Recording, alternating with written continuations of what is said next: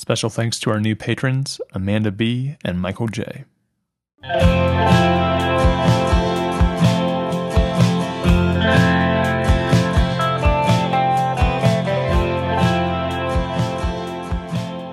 welcome everyone to the Golden Shadow. My name is Aaron Rogerson, and I'm here with Alyssa Polizzi. Today is our first event in the Dialectical Tarot series, where we unpack the tarot from different points of view and explore the different lineages, hoping to arrive at a greater understanding of the themes, symbolism, and history behind the cards. So today we're joined by Chris Gabriel of the Meme Analysis YouTube channel and Matt Johnson of Spy, uh, excuse me, Spear of Fire Tarot. And the four of us will be discussing the Fool tarot card. Alyssa, Chris, and Matt will each give us some opening thoughts about the Fool and its portrayal in the Rider-Waite, uh, Thoth, and Marseille decks, respectively. And then we'll have an open discussion for about thirty minutes, followed by Q and A. So uh, while we're talking, please throw any questions you have into the chat, and we will call on you during the Q and A portion to unmute yourself and ask your question. This is going to be recorded and posted on YouTube and streaming services. So if you don't want to be on camera or have your voice captured, just communicate that in the chat when you uh, type in your question, and we will read the question for you. Also, because we're recording this on YouTube, uh, we ask that you turn off your video for the discussion portion. And then once Q and A comes around, we'll have everyone uh, turn their videos back on if they would like to. Um, so please turn off your video now, and we'll get started. Okay, so we'll go Alyssa, and then Chris, and then Matt for a few minutes each, um, after which we'll just have a open popcorn-style discussion.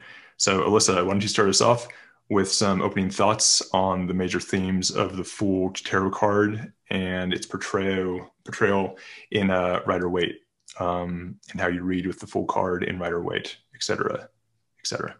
Yeah, thanks, Aaron. So the Rider-Waite Fool, um, I think one of the first main themes that really come to mind and what is evoked in the imagery of that Fool is this leap of faith, the kind of jumping into the unknown and the kind of mindset that's really required for an individual to begin this new journey, this sort of unfolding, is to imitate and integrate the The, the ideas, the themes, the personality, and the mindset of the Fool.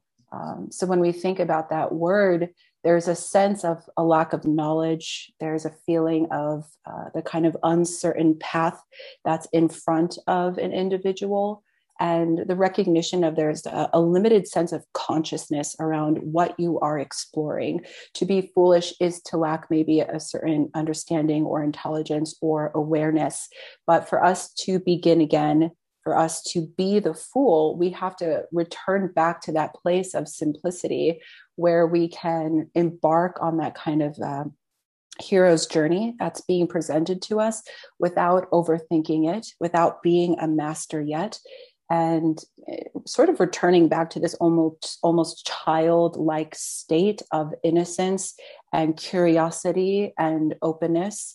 And to me, the Rider-Waite Fool um, evokes that feeling of that openness to experience and the foolishness of nearly walking off of the mountainside because he's not really looking where he's going. But you know, we don't exactly know what's going to happen for the Fool next. Is he going to be caught, you know, in the hands of God? Is he going to fly? Is he going to tumble to his death?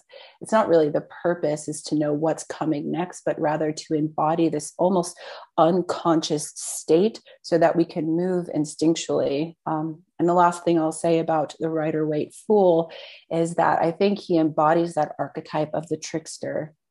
There's a sense that he is unknown, unnumbered, unnamed, and that gives him that kind of mercurial nature so that he can move through the different uh, paths, the different doorways of the major arcana, and uh, be present in all of them, sort of be the hero or the protagonist on this journey uh, without too much of a strong sense of grasping or identity, because all of that is to come along the major arcana journey.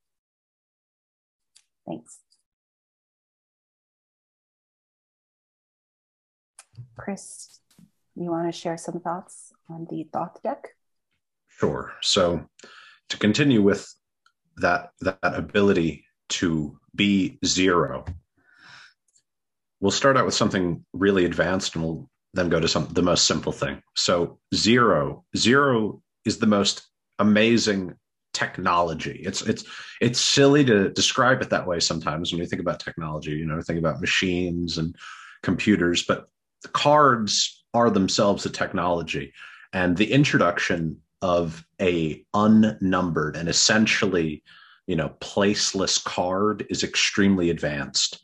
And what does that zero mean? Now, here's the simple thing. So the Fool is the creative nothing, the creative flow of energy. And how can we illustrate that? What does, what, how are we supposed to know what zero means? You know, how are we supposed to know what the creative flow of energy is? And why is it silly? Why is he a fool? So here, a magic ritual. I want every single one watching. I want everyone to do this. It's this easy. So make your mouth an O, and then just put it against your skin, and and you make the raspberry. That is the Fool. That is the creative flow of energy as a zero. That is the Fool.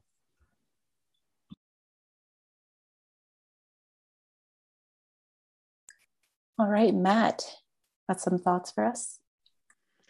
Of course, I got to follow that up. Boy. Um, yeah. So the um, one thing that's sort of interesting that we that we talked about um, in the other versions of this is the zero. And um, that is an innovation, because in the older Marseille decks, there isn't even a zero. Um, so the Fool has not just a not just a the, the marker of nothingness. Um, there's a sort of unnumbered quality to it. Um, so that's one thing that's kind of interesting and different, perhaps, about the Marseille versus the others. Um, but I think of the Fool and the archetype of the Fool being very consistent uh, across the tarot. But there are these little nuances that come out. Um, And I think of the Fool, you know, one thing I will say that can be a little different, and maybe we'll expand on this in our discussion. Um, a lot of times the Fool is sort of seen as the protagonist, uh, especially in the more Rider-Waite traditions. Um, and yet that certainly can be uh, a flavor of what we see with the Marseille.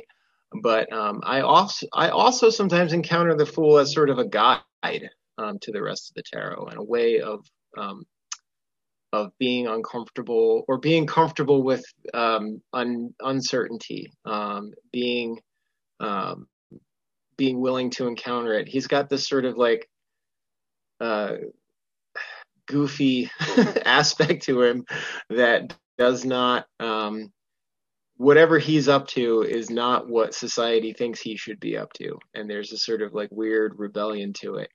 Um, but there's also a, a strange confidence about how he approaches that, uh, mixed with humility. So there's there's some there's some kind of contradiction there. I think it'd be interesting for us to dive a little bit into the zero versus the unnumbered aspect of the Fool. Um, as you can see, looking at the image on the screen, we have the Fool from the Rider-Waite and the Thoth deck as a numbered arcana. But if we look at the classic decks of, of Marseille and also the old Italian decks, um, you see that this character doesn't have a number. So as Matt mentioned, it is an innovation. Um, And to me, it's not surprising that the Golden Dawn, which is where the uh, Rider-Waite and Thoth decks are sort of born from, added the, the zero onto the Fool card, because that uh, the symbolism of numerology, I think, is extremely important as one of those symbolic systems that they're working with and integrating into the tarot um, and innovating upon. And to me, the zero opens up a whole new archetype. You know, to me, it represents the cosmic egg, um, you know, that contains all the primordial material that everything will be born from, or it's the Ouroboros, um, or it's the infinity. Uh, so, yeah, I'd love to hear your guys' thoughts just on the zero, the unnumberedness. So I'll, I'll, I'll contribute to that. Um, you know, you can see around the, the fool of the Thoth deck that he's got. Um, you know, he's got spiraling. Um, it's famous what Nietzsche says about time. Time is a flat circle. Um, but really it's, it's, it's a circle and it's spiraling, collapsed in and itself, which again, this is, that sounds silly, but we can make it practical. Um, another look at like what zero is, is the Tao, the energy itself, the the creative nothing, as it is often called. Um, zero as the creative nothing, which, you know, in a way you can see in, in the Fool of Thoth, the bag that he's carrying, it's sheer, and he's holding um, the symbols of all the other cards. Just like um, the magician is playing with all the, the tools, all the weapons of the tarot, the fool is the thing that will lead to all the rest of the deck. Um, his creative nothing is what produces uh, all the subsequent things.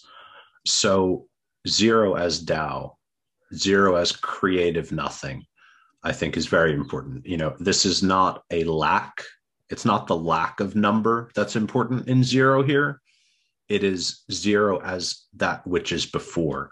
And just a quick thing that is related is that in the Yoruba tradition of Orishi, there, there's like, it's a, it's a numeral based system, and it's like four hundred numbers plus one that you're not thinking of.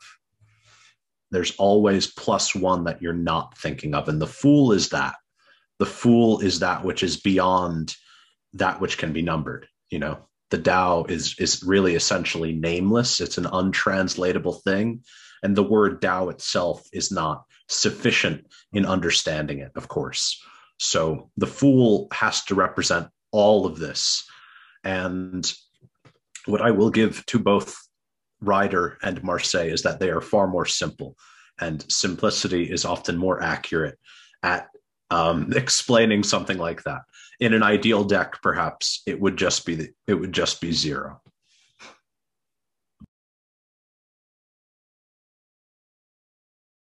Matt, I'm curious, um, as a Marseille user, if you feel like the numberedness of the fool is something that you appreciate, an innovation that's added onto it. Um, from other readers of Marseille, sometimes I, I feel that there's a tension from adding that number and sort of trying to put the fool into that context. Um, any thoughts on that? Yeah, it's a great question. Uh, to me, I don't look at it as, um, I don't look at it as a, as a tension so much as um, it gives me more freedom to choose one way or the other. Um, I can look at it as a zero, or I can look at it as unnumbered. Um, and I think that there's, to me, and this kind of just speaks to how I, I guess I think of tarot in general, I like the simplicity that Chris was talking about with, um, with the Marseille, but that simplicity also allows you to be in communication with all of these traditions. So the, the Golden Dawn, uh, inspired meanings uh, are present as I interact with the, the Marseille, if I choose to, to see them or to interact with them. Um, but then I'm also not limited to it, which I think is kind of like, kind of what's great about the fool is it, he has this, this kind of like pure potential potential that's sort of like being uh, explored in, in different ways. So I, I guess that I don't have, I don't know if that's a non-answer, um, more that it's just, I, um, I, I don't think that they there's a mutual uh, there's there's not a mutually exclusive way of interacting, at least the way that I uh, the way that I work with it. Yeah. Um, some other aspects on the Fool card that it is at least shared between all three is some sort of like animal that is interacting with the Fool. So you see on the Rider-Waite, it's the little white dog. Um, there's a couple animals on the Thoth deck. You've got like the tiger biting him, and there's a crocodile on the bottom. And the Marseille also has what I think is a dog. Um, any thoughts on the animal, or do you guys bring that into your understanding of the Fool or the symbolism and how that speaks to the general archetype? So um, as I as I described the Fool as the creative energy, who who better to invoke than William Blake? Uh, energy is delight, and the tiger in Blake's cosmology is the creative entity. Um, the funny thing about all of it, though, is that in the Fool, he is he's goading he's goading the uh, the Fool on and on. But they really are very similar. They really are doing the same thing. Um, is it not the Fool goading us on throughout the reading, throughout the deck? Um, just as the Fool is being led, the Fool is leading us.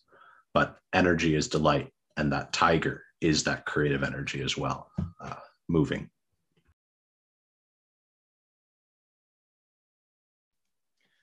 Um, yeah, that's a wonderful, uh, I love that, Chris. Um, The there's some there's multiple ways of looking at how the animal um, and most in most cases most people I think um, consider it to be a dog in the Marseille deck. Although I've heard um, I think Jodorowsky raises the possibility that it could be an ape, you know. But either way, it's something that has a sort of um, human affinity in some way, whether it's similar or it's um, can interact with us the way the dog does. Um, and I've seen different people sort of look at how that this um, how this uh, character is interacting with the dog.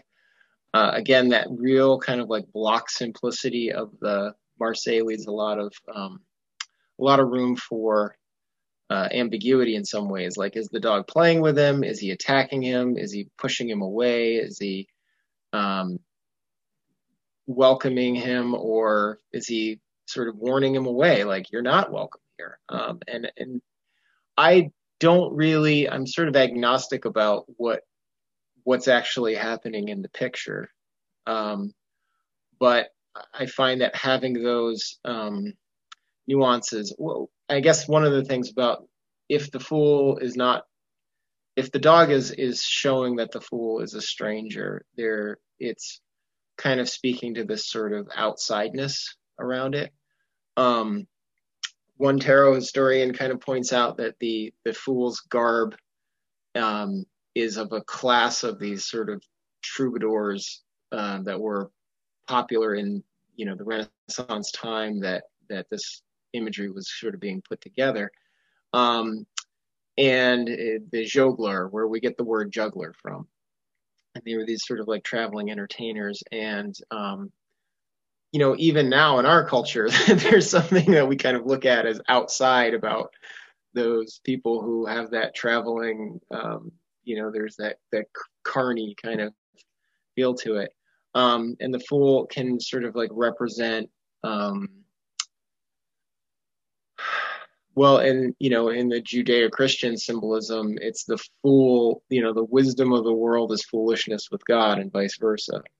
Um, and there's an element of that, too, where, you know, the the things that the insights that the Fool brings to us can seem like they come from the outside uh, in some way. And I think that um, interpreting the dog in that way, not that it's the only way to interpret it, but that adds something to um, how that archetype manifests. Yeah, I think, I think, sorry, Chris. Uh, yeah, I think staying agnostic about the, uh, the imagery the symbolism here is, is important. And uh, the the little animal in the in the cards, I think, is very interesting because the the imagery of it already is like kind of like ridiculous. It's like it, the the scene in a movie where some dog has latched on to like a guy's leg and it's just like shaking around and he's trying to get it off. It's like there's always like there's some foolishness there. Like in like in there's something about Mary when Ben Stiller gets bitten by the dog and he's like shaking it around. Like it's already kind of ridiculous and wacky. So that that imagery is there. But I, I also kind of imagine that it's speaking to such an emptiness of the fool that he can be led around by this like little dog that he's just kind of like, nah, nah, nah. And like the dog would just be like, uh, go that way. And he's like, okay, I'm gonna go this way. And the dog is like, uh, and like he just goes off a cliff. And so that, that emptiness of the fool, his openness to letting the little animal inside him guide him is kind of like what it's speaking to, is like when, when we sort of like empty ourselves and we become foolish, um, and we let sort of this more animalistic, uh, repressed, almost like shadow side, maybe, of kind of like the little boy inside guide me. That's when like we can actually like uh, come into new insights.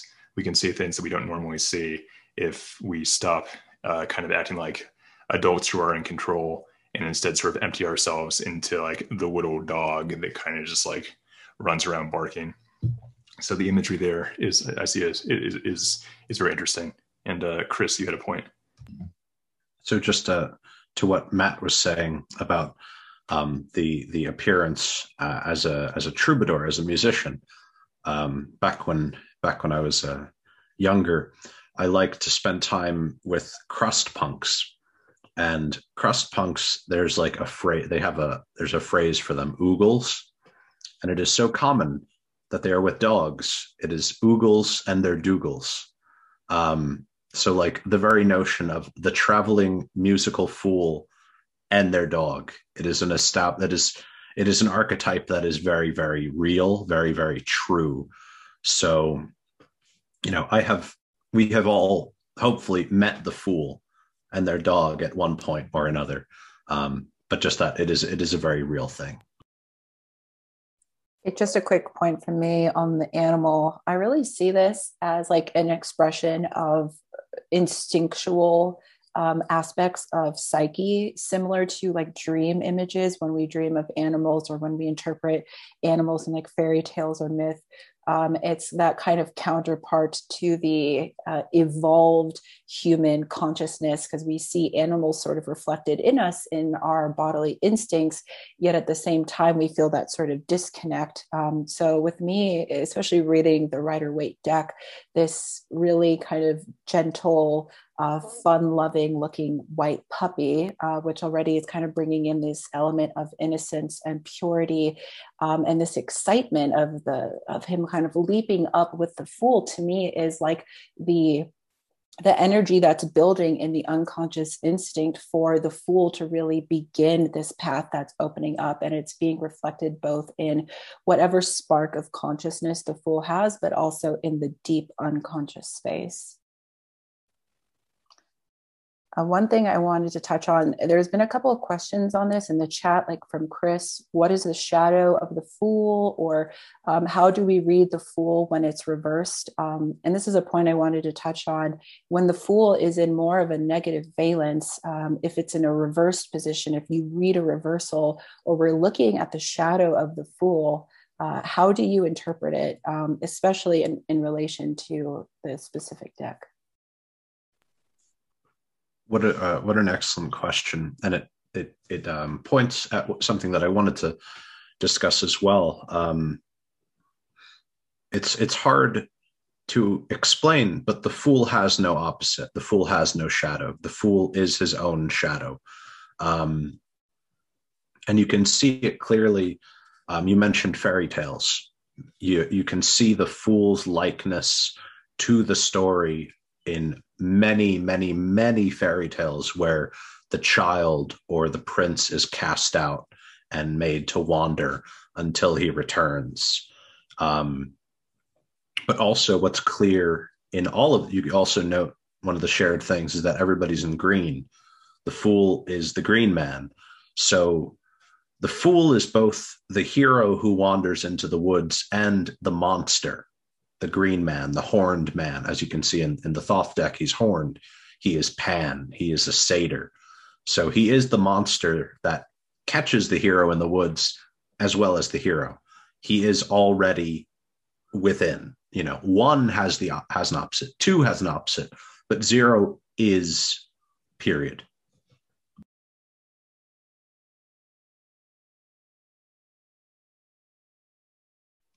So that that's brings up a couple of things that I think um, kind of circle back a little bit.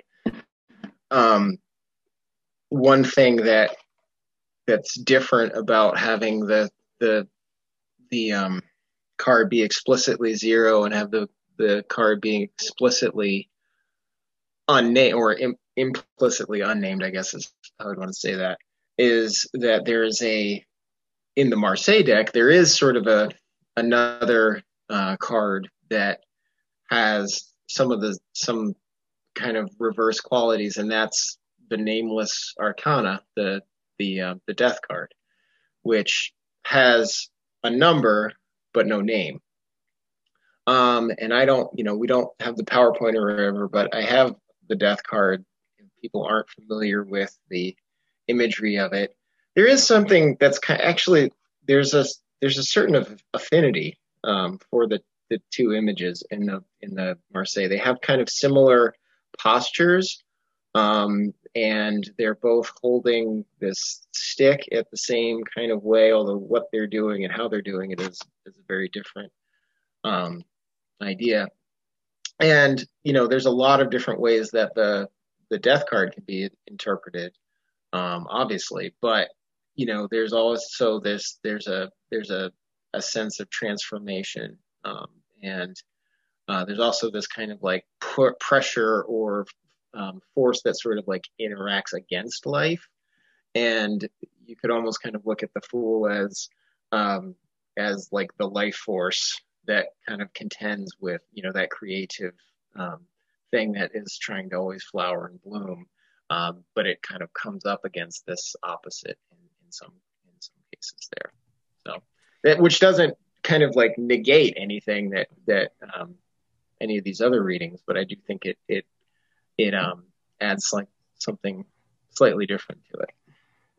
I think that's that's some interesting points there, and what what it brings up for me is that the uh, the Fool as zero, or as like the the dog inside, or like the animal inside, kind of has this feeling of like libido or life force, of kind of like the bubbling up animalistic nature that's coming from below. And then like there's like Thanatos, which is like the death drive, which is kind of supposed, according to Freud, is like opposing libido, like life force versus death force. So I think it's kind of an interesting uh dichotomy there. And as I pointed out in the chat, is that like in the Rider-Waite, the the Fool card has a white rose. He has a, a white rose in his hand, and the death card has a flag that has a white rose on it. So like there's like a connection there of like these opposing sort of life force of the Fool. His emptiness allows him to kind of embody this sort of libido, this like eros, this kind of uh, animalistic nature. And the death card is sort of being like this imposing death drive. I don't know. It's it's interesting.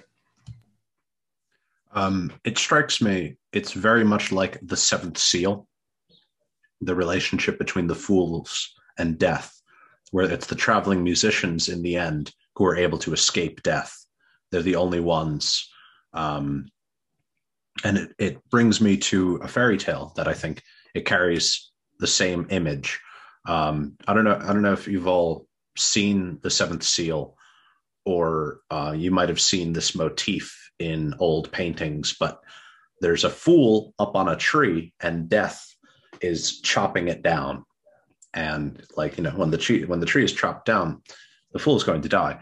But I think by, very by the very nature of the fool, as you know, in cartoons, when somebody um, walks off a cliff and they just keep going because they're not aware that they have stepped off the cliff. They just keep going. And that is why in the Seventh Seal, the fools survive when everybody else dies. So it is, it is a balanced relationship, because, you know, libido and thanatos are not actually opposed. they are the two elements in the spiral. Um, so it's not like death is not trying to kill the fool, and the fool is not trying to put an end to death. And you can see the inversion in the the great fairy tale, The Soldier and Death, where the soldier, because he's not a fool, he's a soldier, he he he captures death in a bag and ends death. And people are desperate to die.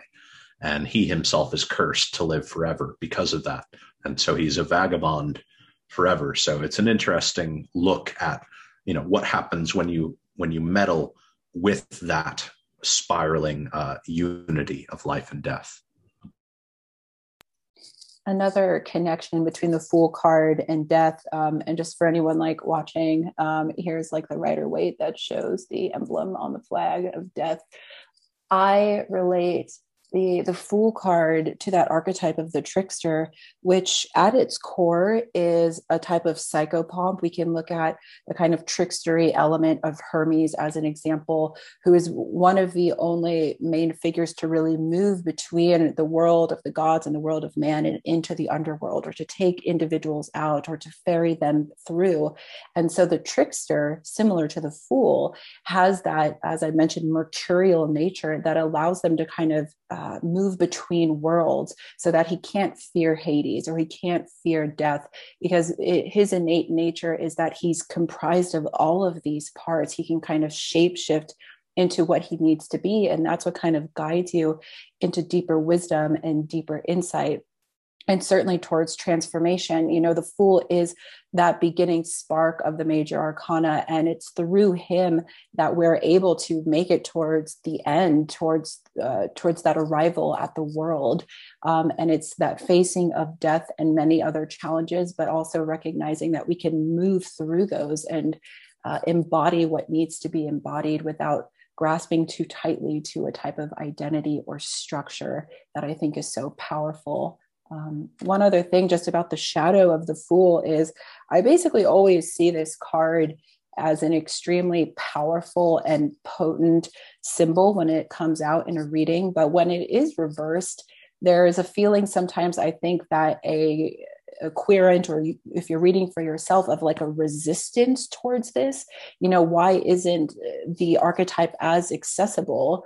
Um, why might you be falling into foolish thoughts that maybe aren't actually uh, developing a, a type of transformation? Um, so I never really see the fool in a deeply negative valence. Um, I think other cards could push it in that direction, maybe showing that you might be in a state of a type of uh, uh, illusionment that could be played up more with the fool as well. But ultimately, I see it as an extremely powerful card, and maybe on the it's on the onus of the individual being read for when it's reversed of, of why it's not being taken into their life and grounded as powerfully as it could be. That's uh, that's a really wonderful um, way of kind of like, I, I often think of reversals. Well, I should actually point out, I don't really, I don't often read um, with reversals, at least not intentionally. Um, sometimes I just get shuffle crazy and it happens, but um, that's not kind of like a huge part of what I'm trying to do. But there are other ways in which um, the the energy of the card may um, feel challenged or reversed or in a position that is is um, and otherwise like has this like negative valence to it. Um, and one thing that, one thing like my first, my thought kind of first goes to is what, what Alyssa was saying about that, that feeling like that you can't access the energy. So that's one of the first things, was when something is in that cart uh, or is in that position where it's, it's challenged, there can sometimes be uh, an indication that there's, there's a lack of access, the flow uh, is, is restricted, that the, the faucet is not, is only at a drip. Um, but I've also had a few instances where the fool will come up in a position where, based on the other cards and whatever else, um, there's also this sort of like aspect of it that um, can indicate So like we're talking about all this like grand high mystical stuff in a way of, you know, being in touch with the most, you know, elemental parts of yourself and the libido and the life force. And um, yet, you know, we, we live in a very embodied way. Um, and most of us are not monks. Most of us are not hermits. Um, and most of us live in the world. Um, and so there are sort of like responsibilities that we have um, to the other people that we share this this situation with. Um, and I have had a few times come up where there's an indication that either the querent or somebody in their life, something, there's a, there's, there is a um, sort of like shadow aspect of being so free and so uh, un, untethered um, to everyone. Um, and I, I think that when the Fool is in a positive sense, um, you know, you have that, you have this wonderful freedom um, to, to be authentic and real. Um, but if that's not fully, um, if that's not integrated in a, in a, um, in a useful way, I think there can be a shadow side of being um, a little too unattached and a little too, too free. And there's two things that I kind of want to say, and I'll try to wrap it up there so I don't ramble too much. Um, A couple of people, I think, in the chat have mentioned the relationship of the Joker to the Fool. Um, and I think it is worth um, kind of saying that there, you know, there is some, there is a relationship just because of the history of playing cards uh, and the tarot being tied together.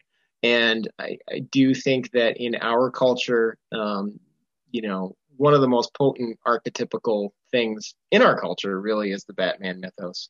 Um, and the Joker does have that. Um, it's it's more than just an abdication of of responsibility. It's a an actual active attack on it. Uh, it's it's an actual uh, you know an active attack on the idea of um, duty and connection that that Batman, even whether he do, when he doesn't do it necessarily in the most healthy way, that's his sort of like overarching goal. And the Joker is sort of like this intellectual foil of that of, no, no, no, no, no. You, you know, all these attachments and all these things that you think are all just an illusion. And there's this sort of like nihilistic back and forth. So I do think there is a relationship there. Uh, something that I'll, I'll, and I'll tie it back to Batman, tie it back to the Joker. So one of the things that is almost unique to the Joker's relationship with Batman. Many other villains like will get beaten and sometimes even die. Not, not forever, of course, but they can get beaten down and they'll stay down. The Joker is beaten down like consistently and does not stop. He is unstoppable. Um, no matter how many times you beat him, no matter how many times you like get him near death, he does not stop. Um, even when other people try to kill him, like I think, um, the Red Hood um, tries to kill him and he can. But there's something that Nietzsche talks about. Yeah, there's a Frenchman, I, I believe his name, Mirabeau, and he was known because he could not remember when people were bad to him. He had no resentment because he just could not even remember when bad things were done to him. And that is, I think, the Fool, you know, he does not have that resentment. He does not have that, like, he doesn't really care about what people are doing to him. Like, he is, in none of these is he bothered by the being bitten by the animal. Like, so it is kind of an image of somebody who can go by life unbothered, uh, at least in that context. So, but just like there's like a, that disease, I forget what it's called, but there's like a neurological disease where like a lack of pain and people die all the time because like they're unable to protect themselves because they are unbothered. They don't know when they've cut too deep and they're going to die from blood loss. Um, so like they have to be aware of any time they get a wound just to stay alive. So certainly there's a, there's a negative to being unbothered and untethered, but I think socially it's a very beneficial thing. It's a very good thing to not be resentful and um, spiteful. All right, we're going to move to Q and A. Um, So if you haven't thrown your questions in the chat already, please do. Uh, so feel free to turn your video back on if you would like to. Um, you don't have to, obviously. And um, I'm going to call on you, and feel free to unmute yourself when I call on you and read your question. So uh, first, let's go with Cody.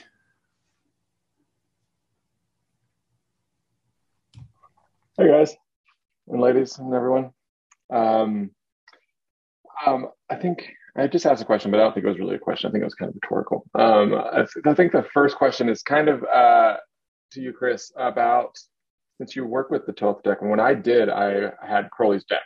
I mean, his book, you know, that dense ass book of that deck. Um, yes, and you know, it's very Thelema heavy, and um, and but it talks about zero equals two. And that's one thing that's always stuck with me. I, and I don't read that deck anymore. And, and and my interpretation of it is that, and I, and I kind of wrote this in the in the in the, uh, in the in the chat, and I wonder if you can talk to it. Is that once you've named zero, you have named an integer. You you now have one integer that you have named.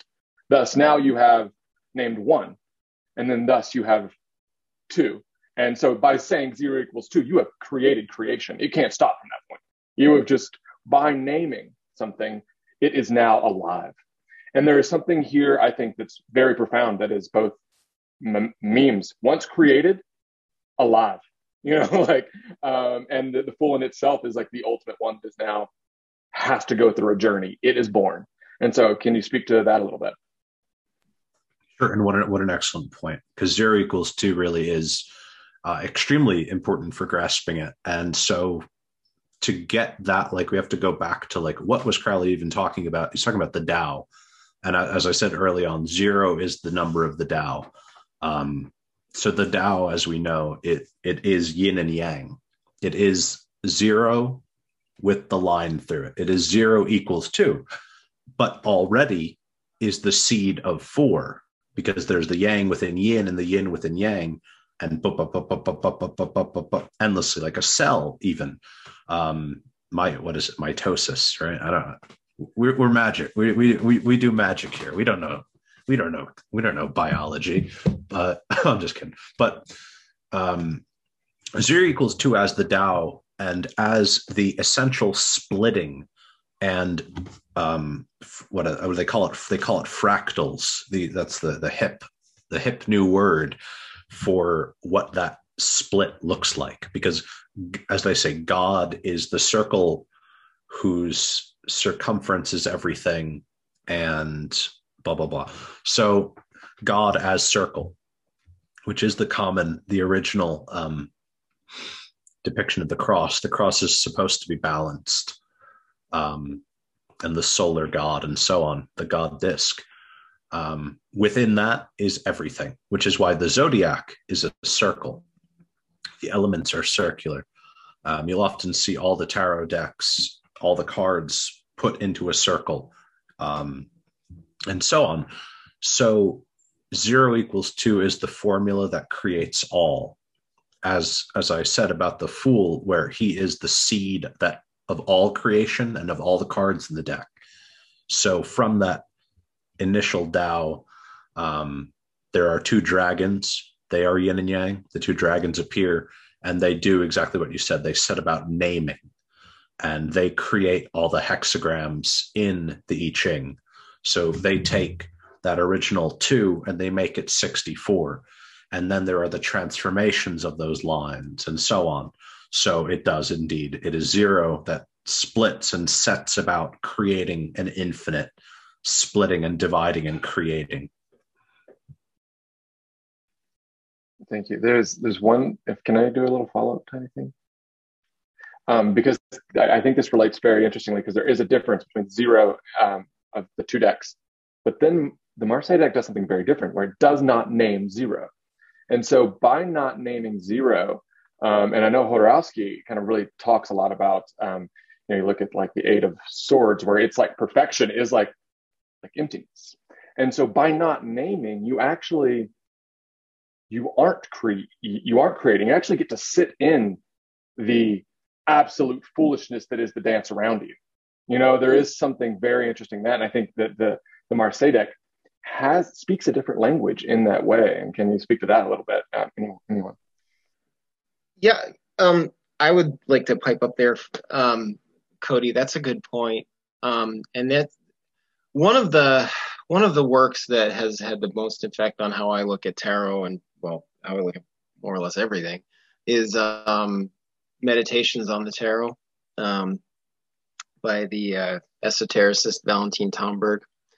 And one thing that is interesting about Tomberg's presentation of his series of meditations on these major arcana is that zero or the, the fool does not come first, and it doesn't even come last. And it comes in a very strange position in the work. It comes in twenty-one, which is right before, uh, right, it comes in right before uh, the world.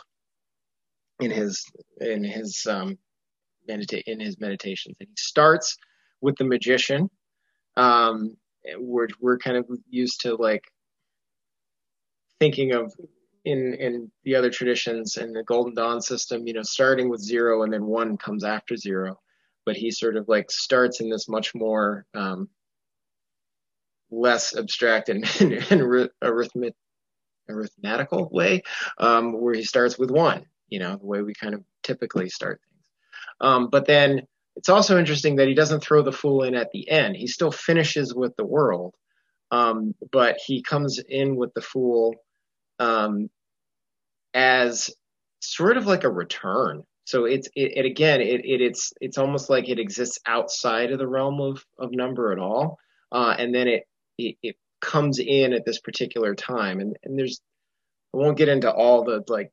The esoteric symbolism around it and the, all the, those things and the Hebrew letters and all that. But it's interesting if you want to look into it. But um, I think where it does matter is that there is um, a sense in his discussion of the fool as um, sort of like a, re a return to a kind of innocence um, that is sort of like voluntary um, of a person who has integrated the intellect and an abstract understanding of things, but now has like returned to a more um, foolish, you know, emptied, um, emptied position right as they are about to receive the culmination of it in the world. That, that seems very Buddhist in a way that's like, you actually have to go through the path and then right before liberation, the world, you actually realize that everything is empty. And so then the, you know, the emptiness shows up at the very end. You don't, can't start that way. You actually have to walk the path. Um, thanks, everyone. That was really awesome. Thanks, Cody. Uh, David, you had a question. Do you want to unmute yourself? Yes. First of all, hello, everyone.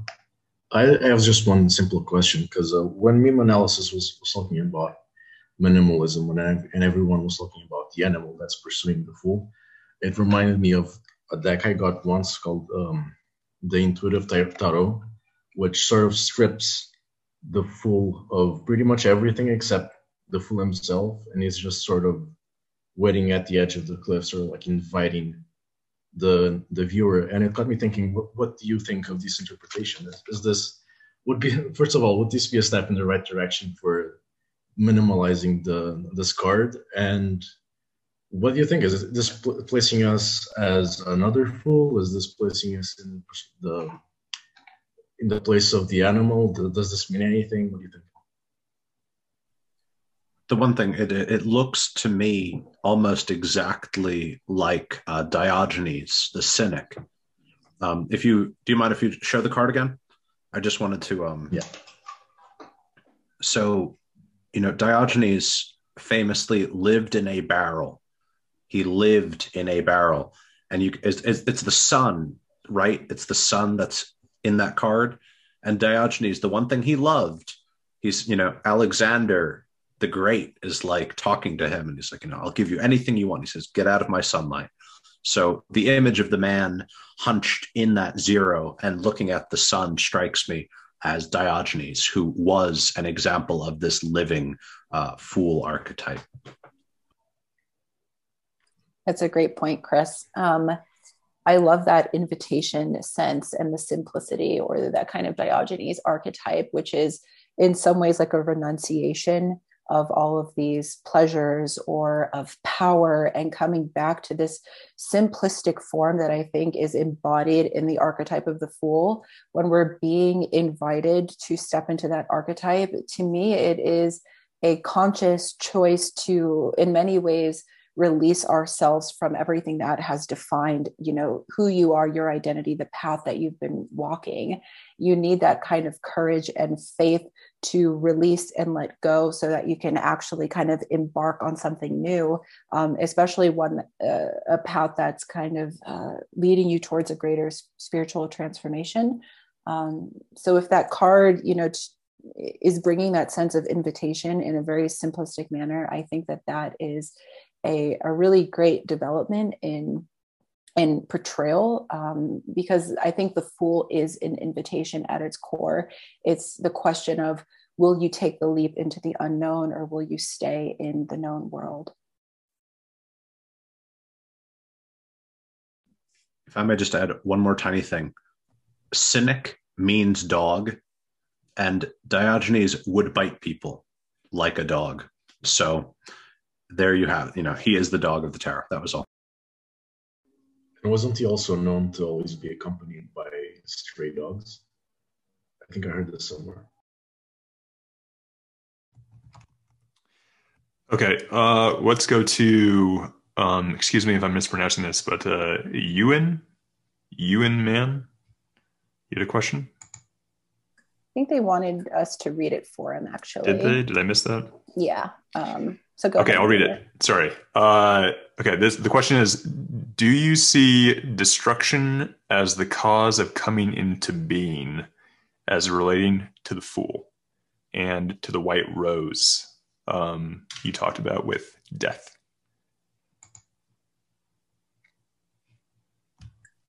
I'll take a stab at this first. I think that the process of creation often comes out of destruction. It's like series of disintegrations, of allowing frameworks to crumble, a sense of a type of death um, that allows this new beginning to really take hold, which is obviously re- very much encompassed in a lot of other themes of the major arcana. Um, but to me, the fool being this initial uh, strike of, of potential for the major arcana says that something has kind of closed out and completed, and that destruction can be something that's extremely violent. It could be a type of closure that's come naturally, but there's an implication of endings when a new beginning is happening or a new chapter is starting. So this element of death, of the cycles, of the, the beginnings that come, ultimately are very much linked to that sense of loss or closure or destruction. Um, so I see them as very uh, inextricably linked. What what Nietzsche describes, um, and what I mentioned briefly, is uh, the monster of energy. That he says, you know, do you want to look at my world? Imagine a monster of energy, and it's a ring, it's a zero, where there is no, you know, as we know, we now know with thermodynamics, no energy is ever created or destroyed. It's just constantly transforming. So, you know, every death is birth. There is no birth without death and no death without birth, because there's only that, there's only that finite amount of energy in the world.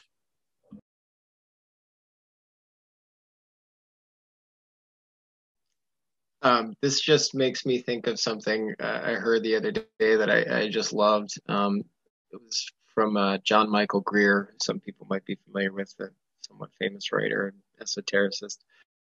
Um, said that, you know, the the the food chain is actually a wonderful, uh, a wonderfully um, can't remember the word, egalitarian system, I think, because everything gets to eat many, many times and only has to worry about being eaten once.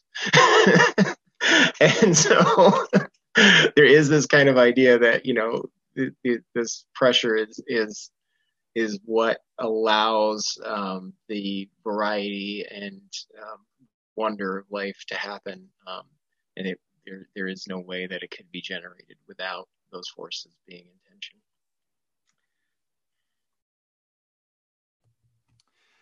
Okay, um, we received a, ch a question in uh, this email um, that I want to read. Um, this is from Steven. And the question is, uh, one of the first distinct characters that people frequently report encountering whilst under the influence of the psychedelic drug D M T is a jester slash harlequin slash fool style entity. Could this be interpreted archetypally? And if so, could there be a symbolic link with the Fool card of the tarot? Okay, I'm going to jump in. Um, I think that any sort of vision and imagery that comes forward in these altered states can absolutely be viewed symbolically and archetypally, because to me, uh, drugs seem to tap you into the flood of the unconscious realm. And that's where we tap into the archetypes, into the collective unconscious. And we start to see these exaggerated forms that hold archetypal power. Um, and what I'll say about this kind of jestery, trickstery character, uh, I'm just going to link that back to when I was talking about the archetype of the trickster as the psychopomp. It's very interesting to me um, that maybe the first thing that someone sees is the individual that can guide you into the unconscious, uh, the, the figure that we often see in fairy tale and myth as the as both the, uh, the bringer of these shifts and changes, but also the guide towards the underworld. So I think that that element of the fool being able to guide you through these different layers of experiences and layers of consciousness may be archetypally constellated when someone is doing a drug like D M T, because you are entering the, the wheelhouse of the, of the unconscious space. And you do need a guide, hopefully, that can take you through this process. I agree, but I will say, We, we, we evoke we evoke the Beatles. Choking smokers, don't you think the Joker laughs at you? I think it's a big mistake to assume that every time we meet the fool or meet a trickster, especially within a drug space or a dream, that they're going to be helping you. I mean, helping you is, is big. Helping you can be like stabbing you, you know? Helping you can be chopping off a limb to prevent an infection. Um, It's very important to not assume positivity, especially in drug trips. This is what I find. This is like what I find really, really, really suspicious about people who uphold like D M T as the ultimate spiritual experience and drugs as the, the cure for needing to work at all on spirituality. Is like, you could be actively misled. Um, you may very well be being actively misled. So it's important. There is the shadow of the fool. Um, you know, you are the fool in that context, being blindly led on. So uh, I just think it's important to be suspicious about um, putting faith into drugs, especially um, expecting, like Jung himself says, like most people who uh, like, I think peyote and mescaline, like if you take it and you have an archetypal experience, it's most likely that you're not even prepared for what you're going to experience. You won't be able to integrate it. It will mean nothing at the time. So that's that. Yeah, Chris, I totally agree with you. And I, to this point, we have to recognize that when we deal with archetypal dynamics and energies, that they are not wholly good or wholly negative. They are ambiguous, they are ambivalent, and they can swing between this axis of empowering and transforming and also destruction. So when you open yourself up to these incredibly life-altering, powerful experiences, you know, which way is that going to go? You know, is, is the trickster psychopomp going to guide you towards this kind of heaven-like experience, or is he going to take you into the depths of hell? And I think just the sheer amount of like bad trips, quote unquote, that people have is an indication that when you begin to play with this archetypal power, you may get burned, and we have to use it very wisely. Just like a quick, quick comment that I think is an interesting thing, interesting insight, is that like, I have like a serious sort of trickster archetype in me. And when I'm sober like this, like it usually involves trying to kind of bring people into like a liminal place, or kind of, um, kind of move things and shake things up to kind of bring people insights. But when I get drunk, uh, it goes into shadow and I just start wanting to like raise hell. Like I'll just start fucking with people in this way where it's like gone off the edge. And now I'm just like going around pranking everyone and like knocking shit over. And like, I find that to be like fun, but it's like, it's almost like the trickster has fallen into shadow. So I think it's an interesting idea that like the fool could be, he shakes things up and kind of brings you into like insight. Like he could also just be there to like burn the house down. So anyways. I think that is, that's why I think the Thoth Tarot shows at best it's Pan. Um, and Pan and satyrs in general are like, they can, they'll help people. They'll, you know, like, um, I think, you know, the story of Midas helping out Silenus. And, you know, he's done all this good stuff for Silenus. And he's like, oh, you know, can you, you know, he's like, oh, I'm going to give you whatever you want. And it's like, oh, tell me what's best. And he's just like, you know, you should die. You should be dead right now. That's what's best for you. You know, the fool is not going to lie. The, or rather, the fool can only tell truths that are harmful in a moment or that will set you off, which is often what, like, um, you know, who is a foolish psychoanalyst was Jacques Lacan. He would have like two minute sessions where he would just fuck with you.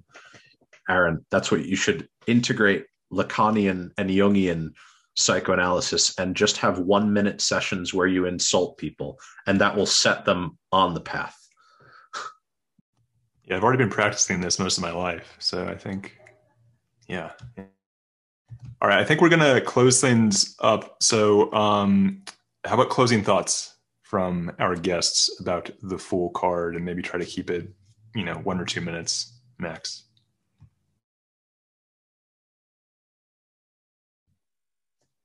Uh, I think I'm very, I'm very happy that you brought up your card in the Intuitive Tarot, David. Um, and it, cause it strikes me as my, with what my experience with the Oogles and their Doogles, I would say I have two very good friends who are the Fool archetype to me. And I am like always learning something just by seeing them be foolish and wild. Find the Fool in your life. Find those who can embody this and learn something from it. Um, that will teach you more about the tarot um, than any number of readings where you don't fully live it and know it. So that's what I would say. I had a wonderful time. Thank you for having me on. Yeah, this has been really, this has been really um, enjoyable to, to speak with everybody and get everyone's thoughts and flavors. Um, yeah, I would say, in close, like, to me, the tarot is a lot of different things. It's a, you know, can be a divination tool. It can be a meditation tool. It can be a, um, can be a lot of different things. But one of the things that I think it really excels at and has been for me is it is a way in to something deeper. So it's it has a sort of initiatory quality to it. And what I think it the Fool specifically kind of invites us to take a sort of playful um, approach to things, but what we are kind of, as Alyssa said, we're we're encountering archetypical forces when we do it. But there's something that's what I what resonates to me about the practice in general is that we are doing this voluntarily. We're kind of like trying to get um trying to interact with these these archetypical uh forces, or these, you know, supernatural, depending on how your metaphysics are. Um and the w- thing I see is that those things are going to be interacting with us no matter what. So we can either be a pawn of them, or we can start to be sort of conscious uh, about how we how we do it. And I think the Fool, um, meditating on him, being guided by him, interacting with him, believing him, and knowing when not to believe him, is all good practice of how we how we can kind of engage with this this larger world that is going to engage with us one way or the other. Um, but you know, it's better to be Um, I think, and I think it's better to be conscious about how we do it rather than just have it be something that happens to us. So thank you. Thank you, everybody, for, for coming, and thank you for having me uh, listen. Thanks to everyone who joined and to the panelists today. Um, yeah, the Fool is one of the most compelling cards of the tarot. And I think that's saying something, because they're all extremely complex, and you could spend years and years really uh, learning their secrets and, and having deeper and deeper revelations. But to me, it all it all starts with the Fool. And I think that's what I really love about the implication of the Rider-Waite deck, is that he's present in every card as zero, he's unnumbered, and yet still um, implied in this sort of linear and non-linear um, um, development.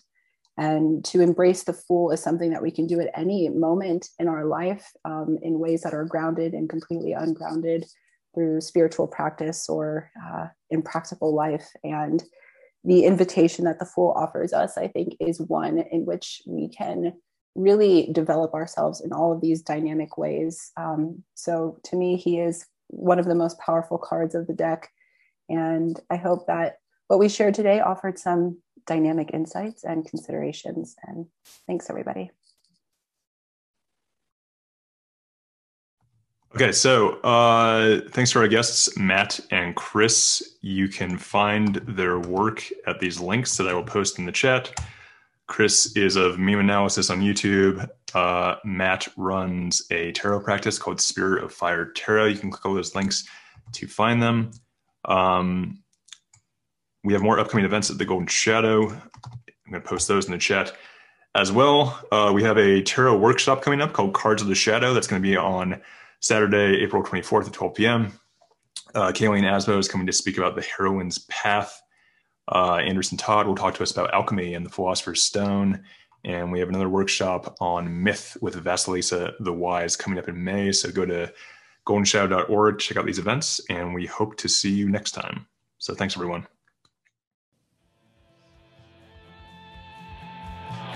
If you find this podcast useful, please consider supporting us on Patreon. Go to patreon dot com slash golden shadow org.